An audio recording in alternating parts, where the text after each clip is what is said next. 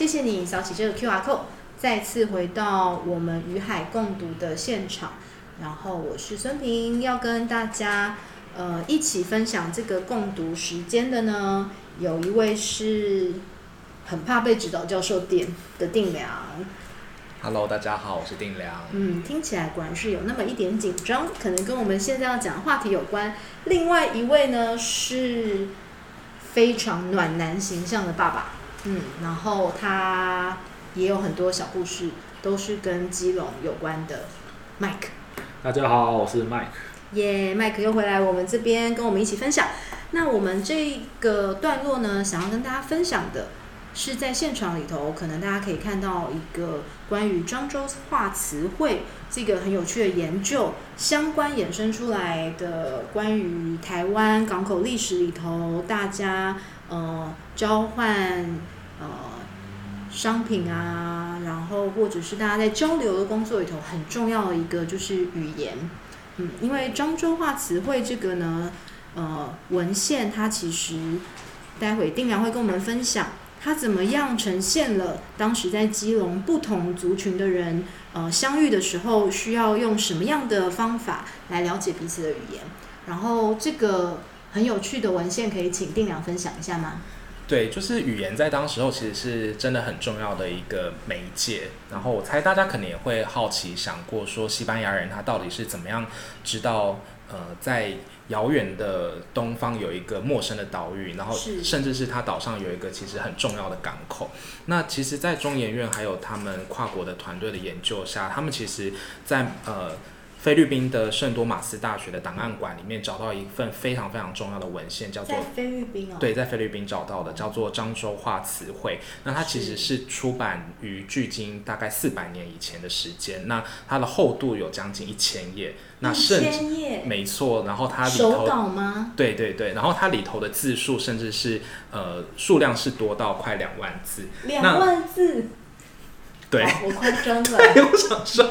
到底要叠到多上去？对，那这个漳州话词汇，它的里头含的数量大概就是有两万个呃字词这么多所以那它其实到底为什么会有这个文件的产生？其实是当时候十六世纪西班牙人开始带着呃白银来菲律宾开发的时候，当时就吸引了非常多的闽南商人到马尼拉去谋生，所以西班牙人其实是透过闽南商人的网络跟资讯，才知道当时有一个所谓叫做北港的台湾，然后以及岛上有基隆跟淡水这样子的一个相关资讯。那这份文件的重要性。其实，呃，还有另外一个层面是，可能台湾人比较熟知的是《康熙词典》，是在十八世纪开始编辑的一个字典。这个我们小时候都有听过。对，但是漳州话词汇呢，它其实比《康熙字典》早了呃将近一百年，而且是目前在收集十六、十七世纪的闽南语文献里头最最丰富，而且是更具有历史价值的一个文件。哦，所以这个文件其实协助大家透过呃理解彼此的语言。然后认识怎么样沟通协商，然后发展自己想要做的事情。有一点让我想到，就是这阵子很很红的斯卡罗里头，其实很多关键的角色，它其实都是翻译。然后呢，翻译这个角色。他其实某种程度上需要透过从生活里头，在那个年代里头，年轻人毕竟没有呃语言学习机，语言学习机现在这个听起来好好老哦。其实大家现在应该都是用 Google Translate 吧？翻译举弱，翻译翻译举弱，天哪，这个东西我连听都没有听过，我的天！翻译举弱，所以就是类似像小叮当记忆吐司一样吃的，哇，My God，对，所以呢。假设翻译这件事情，或者是语言这件事情，是在那个年代里头沟通还蛮重要的一个呃界面的话，对，然后或者是一个媒材，然后那我还蛮好奇，就是 Mike，你过去在基隆生长的经验里头，你觉得语言或者是大家的这个呃流动里头，有什么样语言上面很有趣的观察吗？其实这一部分呢、啊，我觉得就可以分享一个我爸他小时候的故事。嗯、就是呃，我爸，我我我我爸爸那边他其实是就是外省这边来的，嗯、对，那他就就是战后的时候才来的。那我妈妈那边的话是，是就本来就是一直在基隆这边，嗯，就是很呃住很久的基隆人。是。那呃，我爸他说他小时候他们班那时候小学一个班五十几个人，然后他们只有三个人不会讲台语，只有三个对，三个不会讲，他就是其中一个。哦，因为他外省人，对，所以不会讲。对，所以其实他就说那时候其实不会，就是其实不会讲台语，自己也会被欺负，混不下去。对，那那个他也，所以其实其实后来我爸他学台语也是那个学很快，嗯、所以后来他现在讲台语啊，人家听不出来，就是他是那个他是外省人。哦。对，就人家会很讶异，就是说，哎、欸，就是你没有口音。那其实像我我讲台语就没有那么没有那么。练的对，没有那么轮转，嗯、对对对，但是说一听就知道你根本就不会讲台语啊，对。可是我爸他讲台语，就是人家人家会听不出来，嗯，他会以为说哦，这个本来就是你从小就是会讲闽南语这样。所以他就是小时候可能有这个要学习台语的这个压力，然后同时会不会也跟他，你好像跟我们分享过他是船员，对，船员工作里头也是会常常要使用到这样子沟通的语言。但是其实我觉得语言啊，就是嗯，就是要跟人家沟通这件事情啊，其实就不一定是语言。是。对，其实就是我觉得世界上共通的语言有两种，嗯、一个是微笑，一个是钱。嗯、微笑跟钱。对。哇哦。对，那那个，因为我爸他以前就是住在基隆港仙洞这边，所以他以前看一些大团进进出出的时候，其实他那时候就觉得说，好像还有一个美国梦。那个时候又有一些美国文化就进来，所以他就打算就是那就怎么样可以去美国就当船员，然后就出去。对，所以其实他去他去美国的时候，那个他也不会讲英文，他要讲一些简单的英文，然后就是比手画脚，嗯，这样。所以我其实我觉得这也是一种，就是一种很棒的沟通方式。对，真的。所以其实某种程度上，父亲可能也会从呃船员的这个工作里头，然后从不会讲英文到最后也可以掌握这个语言。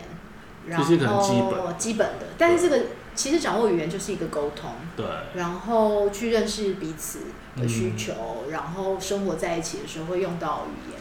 对，其实回到了我们现场这个漳州话词汇，其实它其实就是一个学习的过程，好像彼此去认识，怎么样呃深入的透过这个语言去结合彼此的认识。那定良，你觉得你在看漳州话词汇这个文献的时候，你还有什么其他有趣的联想吗？其实那时候看到这个中研院发布的关于这个新的史料发表的新闻稿，其实觉得非常的震惊。就是当时候其实会在在小时候的教育里头，大概就是当时候就是欧洲人他们用自己的语言来。呃，譬如说记下台湾的地图，然后呃写下台湾的山河等等的资讯、岛屿的资讯，但是没有想过说，其实闽南商人在其中扮演了一个非常重要的转译角色，而且他可能是因为呃地理的呃跟市场的呃距离比较接近，所以他其实是可能比呃欧洲人来东南亚开发之前更早就已经在东南生根非常久。嗯。那其实台湾也透过这样子的网络开始在东南亚经商，也有非常久的。一段时间，所以这个翻译的网络其实好像过去我们在认识欧洲人如何跟亚洲互动里头比较少被凸显出来的一段历史。所以当时我看到这一份史料，其实还蛮惊讶的。嗯，我觉得史料还蛮有趣的，就是可能可以从其中看到一些生活的样貌，可是也可以看到一种很像声音的轮廓。对，那我还蛮好奇，Mike，就是你在想象基隆这个城市。或者是这个港口，你对它声音的轮廓有什么样的想象？声音的轮廓，我觉得啊，从对于从小在基隆港生长的我来讲啊，其实我觉得最多应该是货柜，是货柜声，货柜的声音。对，嗯、然后还有就是货柜车的声音。哦 okay、对，因为我觉得就是货柜这些机械代表西，其实更更可以代表是基隆港这边。是。对。嗯，它有一种嗯节奏感，好像是一种后工业时期的那个感受。嗯、对，我觉得它也是我们基隆港的背景声音。哦，背景的声音。那我突然想起来了，我们刚刚讲到我们在查那个基隆卡米诺这个词，卡米诺是不是也是西班牙文还是什么语？对，卡米诺是西班牙文。西班牙文。对对对，它其实我们 K E I L A N G。这个西班牙字啊，它是一五九七年的时候，就西班牙的商船经过台湾这边，他、oh. 在台湾的地图上面写了两个地名，就是一个是淡水，一个是基隆。了解。对，所以其实当时基隆早就被写在就是我们的基隆台湾的地图上面。最早的两个被可能第一次登上舞台的就是一五九七年，所以我们就用这个名称纪念，来当做是我们团队的名称。了解，所以卡米诺这个字也可以看出来一种语言的痕迹。卡米卡米诺就是念一下，念一下，路的是卡米诺，卡米卡米诺是路的意思，道路的路。对，哦、对，那是因为我去朝圣过，去西班牙朝圣，哇，这又是另外一个冒险故事所。所以我觉得就是说，基隆要走自己的路，所以我我就是变成是基隆卡米诺。对，太棒了哇！从这边可以看到。卡米诺的语言，然后又可以看到定良跟我们分享漳州话词汇里头语言的秘密。好哦，那我们等一下就要再来聊一聊其他属于基隆的秘密。谢谢，谢谢大家。